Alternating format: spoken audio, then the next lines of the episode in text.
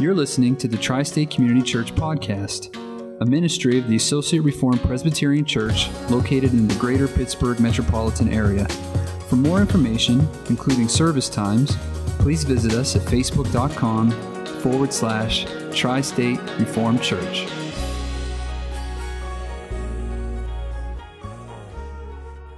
All right, let's begin with a word of prayer, shall we? Heavenly Father, we, we've gathered here this morning, Lord. Father, we've gathered here that we may bask in your glory. Father, we come here very excited this morning, Father, as we consider one of the great, great, great events that has taken place, namely the event of the ascension of our Lord and Savior Jesus Christ. Oh, Father, we, we can write papers, we can write talks, we can give talks, we can, we can do the very best that we can and the very best that we're capable. But Father, without you, Father, without you blessing us with your presence, without you working through your word by way of your Holy Spirit, this will really be a, limited, a limited exercise, Father. But Father, we come here, we come here understanding that it's your great pleasure to glorify your Son, Jesus Christ. And we are here, Father, with the mouths of our hearts wide open, asking, oh Father, that you would feed us and feed us literally uh, with these great truths from your word, oh Father. And the great reality, Father, help us, oh Lord, to try to get our minds around just what is taking place, what is currently taking place, as, as we think of the ascension of our Lord and Savior Jesus Christ.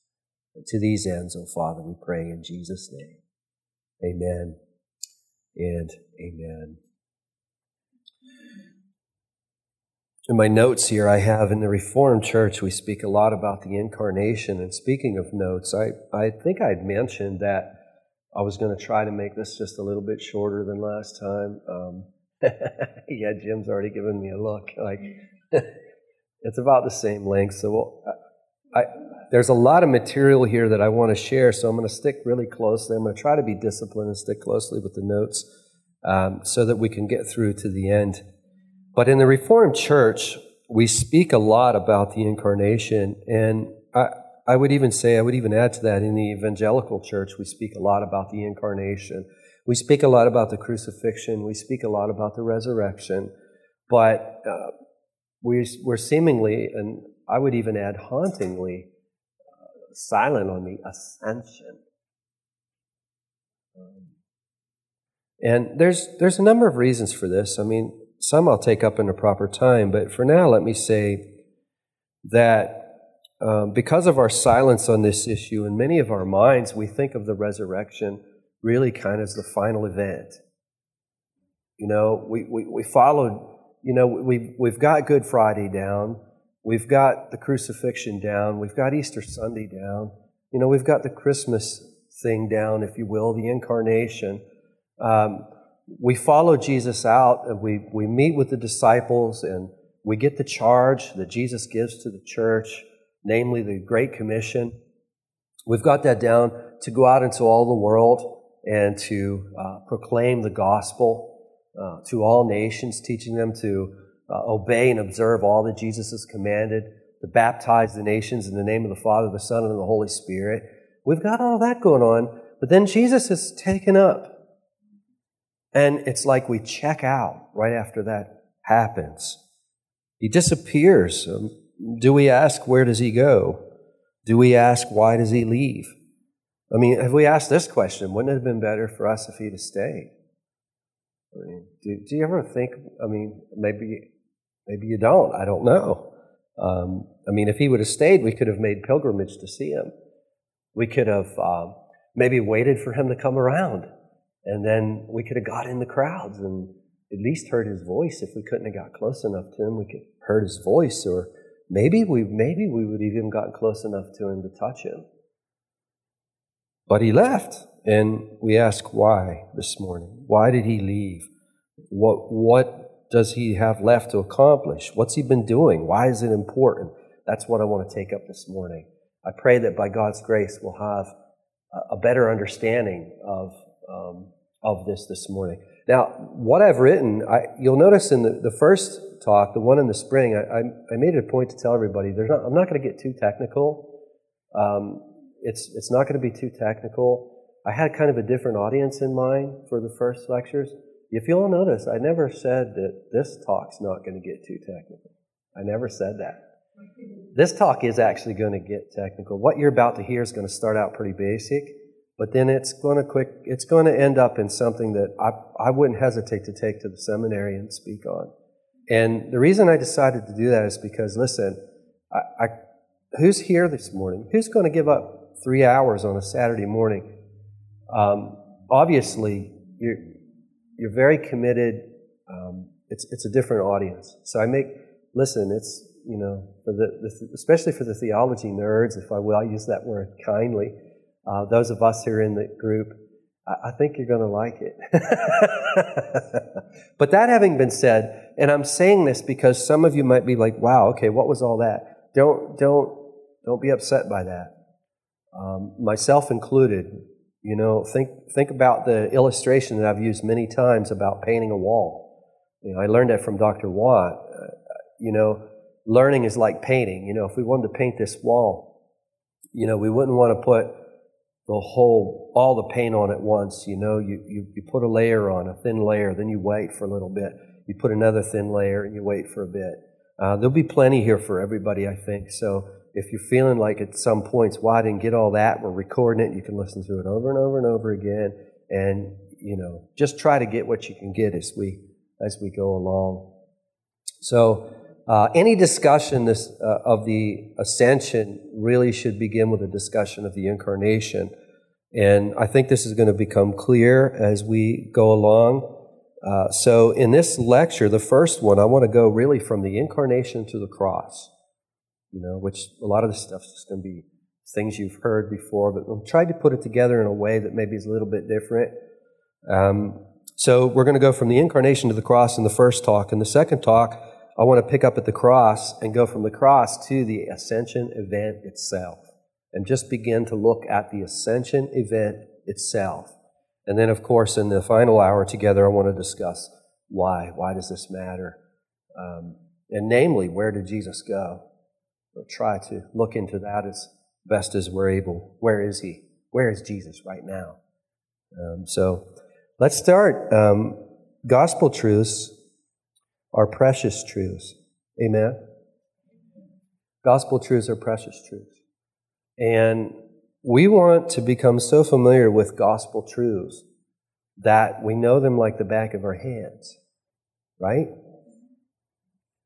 But there's always an inherent danger in that. And someone may say, an inherent danger in knowing the gospel like the back of your hand. Yeah, there's actually an inherent danger in that. And the danger of that comes by way of familiarity. The more familiar we become with the doctrine, sometimes we lose the wonder in it. We can really lose the wonder in it, and we become kind of nose blind, if you will, to it. Like you can walk into a room and smell the most wonderful fragrance that you have ever imagined. You, you, you, you take it in and you're struck by it. But as you're in the room for a little while, what happens?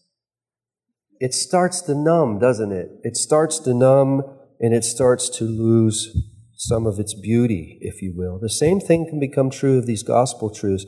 The first century was actually shocked over the radical uh, nature, over the, the just the, the, the idea that, that God would take on flesh was so radical to the first century that they could hardly believe it. In fact, many even considered it blasphemous to even suggest that God would take on flesh. And of course, as I, that's what I mean by the incarnation when I'm when I'm talking about the incarnation. The incarnation is the wonder of the second person of the Trinity. Let's think about that for a second. The second person of the Trinity taking on a human body. Now, we think about that all the time. Um, and I'm afraid that we've kind of lost the fragrance of that. You know, especially growing up and hearing that Jesus is God that um, He's very, the very God of very God has taken on the garb of flesh and has walked and dwelt with us. A lot of that has lost its wonder. We've become nose blind, if you will, of it. So I think any discussion of the ascension must begin with a discussion of the ascension. At the beginning of John's gospel, the apostle writes these famous words. He says, In the beginning was the Word, and the Word was with God, and the Word was God. Have you ever been struck by that sentence? I know I have. And oftentimes you get struck by these things in, in, in times where you least expect it. I remember one morning reading that, like I read every morning, and our devotions, they vary widely, don't they? Some mornings, and I remember reading those words In the beginning was the Word, the Word was with God, the Word was God. And it struck me that particular morning as if it was one of the most powerful sentences that have ever been written. I submit to you that it is. It's one of the most powerful sentences. I mean, let's think about it. Before there ever was a creation, before there ever was a universe, before there was ever a single molecule of created mass, there was the Word. And the Word was with God. The Word was with God. It was with him. So the Word pre-exists all creation, pre-exists all angels, pre-exists all authorities, powers, and rulers. So we th- stop and we think about that. There never was a time when the Word was not. The Word always was. You know, as a kid, I remember thinking, I remember praying as a child, God, who created you? I used to ask him that. You know, I didn't know any better. I don't think the Lord found that sinful. I was just curious. God, who created you? And why would I ask that question? Well, because I've been created. And it's hard for creatures to begin to conceptualize a being that's never been created. It's very difficult. The word always was. But, but don't lose track of this. Don't become nose blind to this. The word was God. The Word is God. The Word always will be God. And in verse 14 of John's Gospel, we're told that the Word became flesh and dwelt among us. The eternal Word, who was with God, who is God, has become flesh. And of course, who is this eternal Word? Who's undertaken this great thing, he's the Son of God, second person of the Holy Trinity. Our catechism is helpful here. Some of you recall question 22 of our Westminster Shorter Catechism. It asks, How did Christ, being the Son of God, become man? Anybody remember that question? Huh? Answer Christ, the Son of God, became man by taking to himself a true body, a reasonable soul, being conceived by the power of the Holy Ghost in the womb of the Virgin Mary, and born of her, yet without sin. Let's look at each one of those parts real quickly. The eternal Word became man by one, taking to himself a true body. It's a true human body. Take your hands and put your hands together. What are you feeling? You're feeling your flesh. Under the flesh, there's bones. If you squeeze your hands, you can feel the muscles squeezing your hands. You can, you might even be able to feel some of the, the tendons. It's a real human body. The second person of the Trinity takes on a real human body. Hands, arms. Hebrews 2.14 says, Since therefore the children share in flesh and blood, he himself likewise partook of the same things because you and I have hands. The second person of the Trinity took on hands. because you and I have legs and feet. The second person of the Trinity took on legs and feet. And quoting the psalmist in Hebrews 10, verse 5, the psalmist, the Hebrews, the author of the letter to the Hebrews says, quote, when Christ came into the world, he said, sacrifices and offerings you have not desired, but a body you have prepared for me. It's a true body. The Son of God takes on a true body, but he also takes on a reasonable soul. He takes on a reasonable soul. Turn with me to Matthew 26 and verse 38. It's a place in, in God's Word where we see this in such a powerful way. He takes on a reasonable soul. The context is the night of Jesus' arrest. Jesus, is, Jesus and his disciples go to the Garden of Gethsemane, and Jesus, being fully aware of everything that was about to take place, namely that he would soon bear the wrath of God, uh, understandably, he's in anguish. He's in complete anguish. And look there at verse 38. Look at what he says. What does he say? My soul is very sorrowful even to death. Remain here and watch with me. Now, notice that Jesus is making reference to his soul. He's making reference to his soul. Now, it's not out of his divine nature that he's making reference here. What, how do we know that? Could God ever be so upset that he could be described this way? Could God ever be so taken that he's sorrowful even unto death? This can't be speaking of the second person of the Trinity proper. This is speaking of Jesus in terms of his human soul. Jesus has a human soul. It's out of his human soul. And hang on to this. This is going to be, in the last talk this morning, this is going to become real important to grasp. In terms of his human soul, he is in utter anguish. So he takes on a human body. He takes on a human soul. Sometimes in life we encounter things that, that bring us to our knees, don't we? Yes, the inner person falls down. The inner person is brought to their knees. But here we see Jesus. In terms of his inner person, in terms of his human soul, he's brought to his knees. He's like us in every way. Thirdly, Jesus receives his body and soul through the miraculous conception of the Holy Spirit in the womb of the Virgin Mary. We've heard this many, many times. In Luke chapter 1, verse 35, the Holy Spirit overshadows Mary. It's important for our discussion this morning to understand that because Jesus has no biological human father. Why is that so important? It's important because he doesn't inherit original sin. That's why it's so important. We've inherited the sin of Adam. Each one of us. We've been born into sin. Jesus is not born into sin. He has no biological father. Almighty God is Jesus' father. This is why the angel brings the news to Mary says to her, quote, the Holy Spirit will come upon you and the power of the Most High will overshadow you. Therefore, the child to be born will be called the Son of God. The Son of God. And this leads to the fourth item, which I've already mentioned, the fact that Jesus has no biological father he is without sin. Hebrews 4:15 says, "We do not have a high priest who is unable to sympathize with our weaknesses, but one who in every respect has been tempted as we are, yet without sin."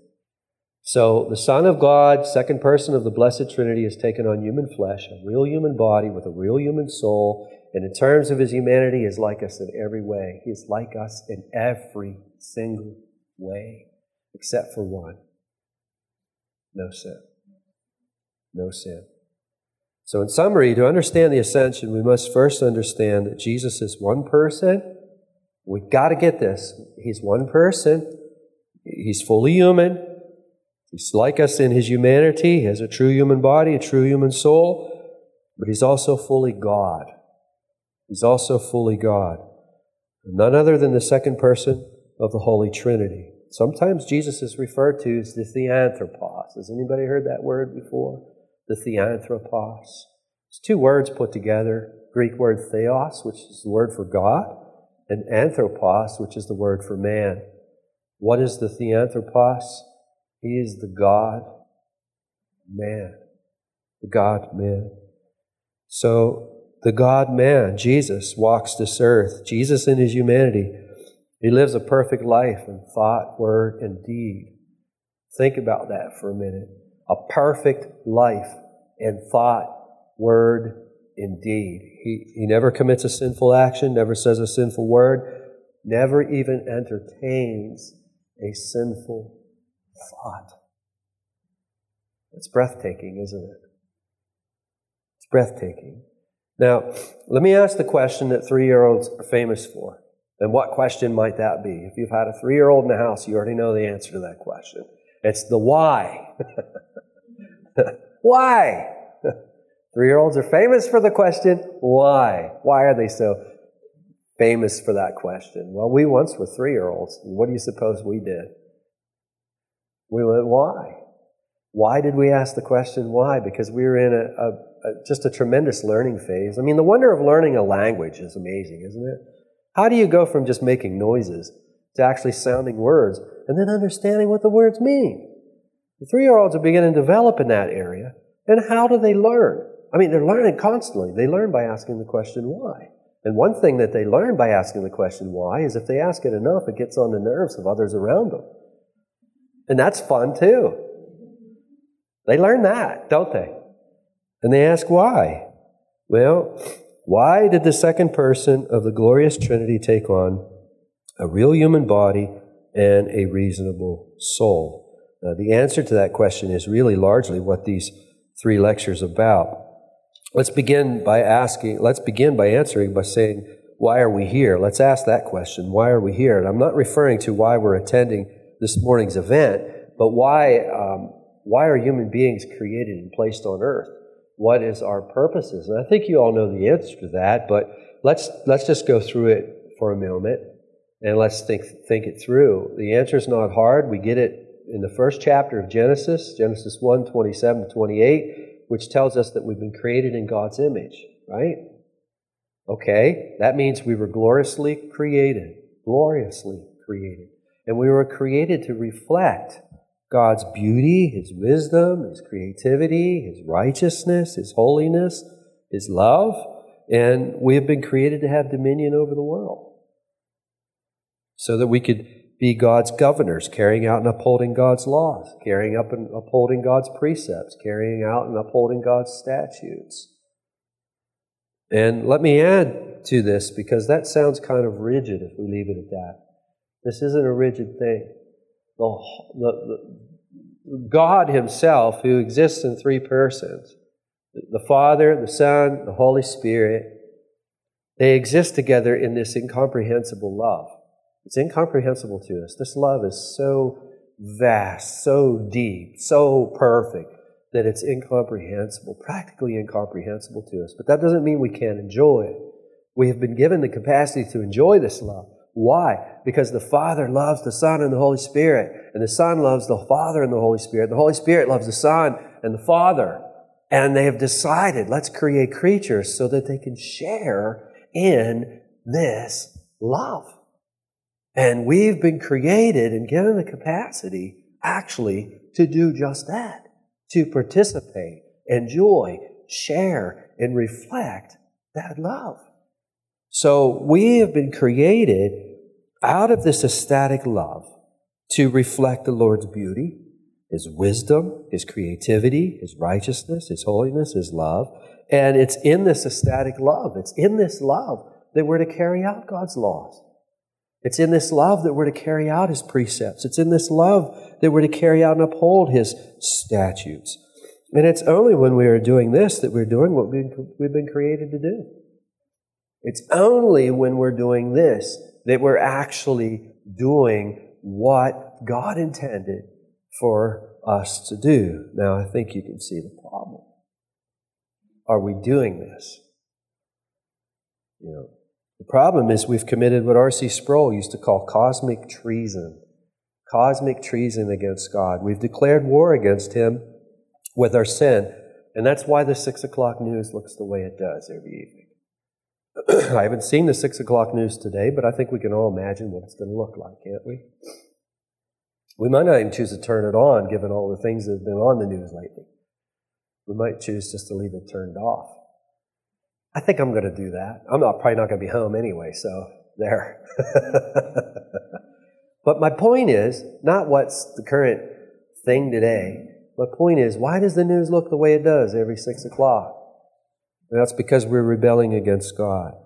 what are we to be doing about being, I mean, how are we to be restored? That's an important question. Believe it or not, it's an important question to our culture because if you look, culture is always trying to answer, try to answer that question, always trying to conceive of some kind of design in order to restore us, in order to recover us. And the interesting thing is the confusion of our culture. Uh, in one breath, it says, okay, we need to recover ourselves, we need to restore ourselves. In the other breath, it says, hey, we're basically good, we just need a little help. Schizophrenic, you know contradicting. Uh, how are we to be restored? Can we be put in our rightful place? The answer is yes, and here's how. Why did the second person of the Trinity have to take on the garb of flesh? Answer because it was sinful humanity that rebelled against God. There was man who rebelled against God. Okay? Um, that sounds good, okay? Because man rebelled against God, man has to be punished. Now, we just have one problem which one of us could bear the punishment? Man, ha- man rebelled, man did it. We understand that. If you did it, okay, it's your baby, you're getting punished. But here's the question which one of us can endure the punishment? Uh, none of us. Therefore, someone must step into our place. And this someone is going to have to be someone who doesn't deserve his own punishment.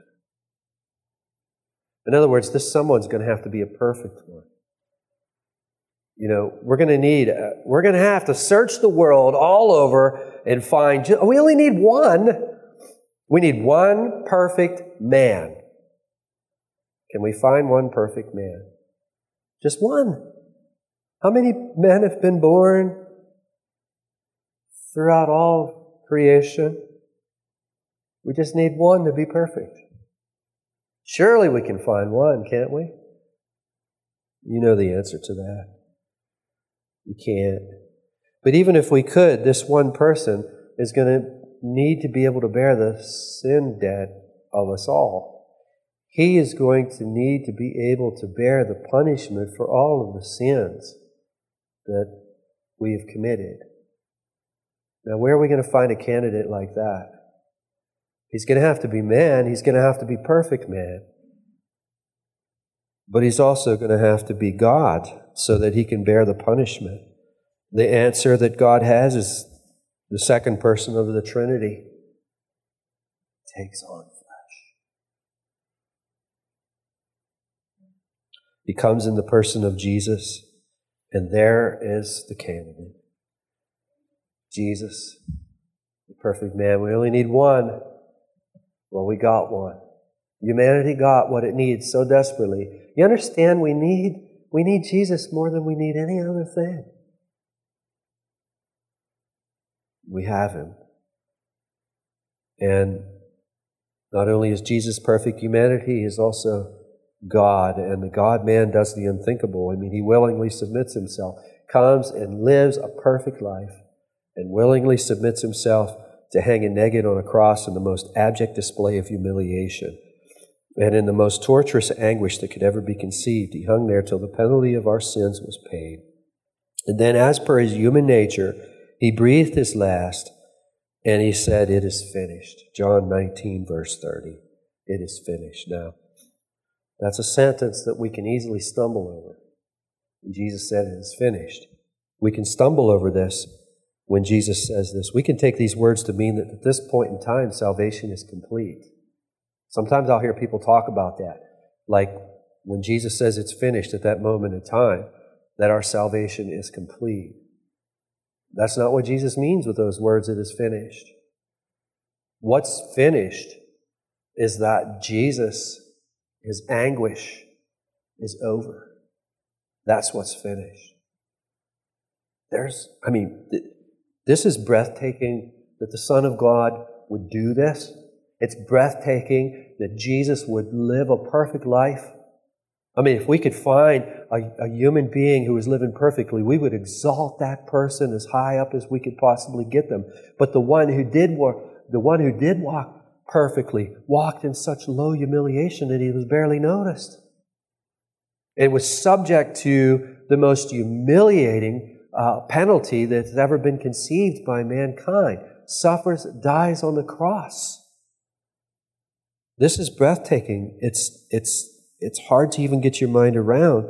But here's something it's even harder to get your mind around. When Jesus says it's finished, he's referring to his anguish. There's more for us, actually. Our salvation is not complete yet. It's not complete yet. Now, with that having been said, let's hold on to that. Let's take a, a quick little break, and we'll pick up right there uh, next time, all right? Let's take like 10 minutes.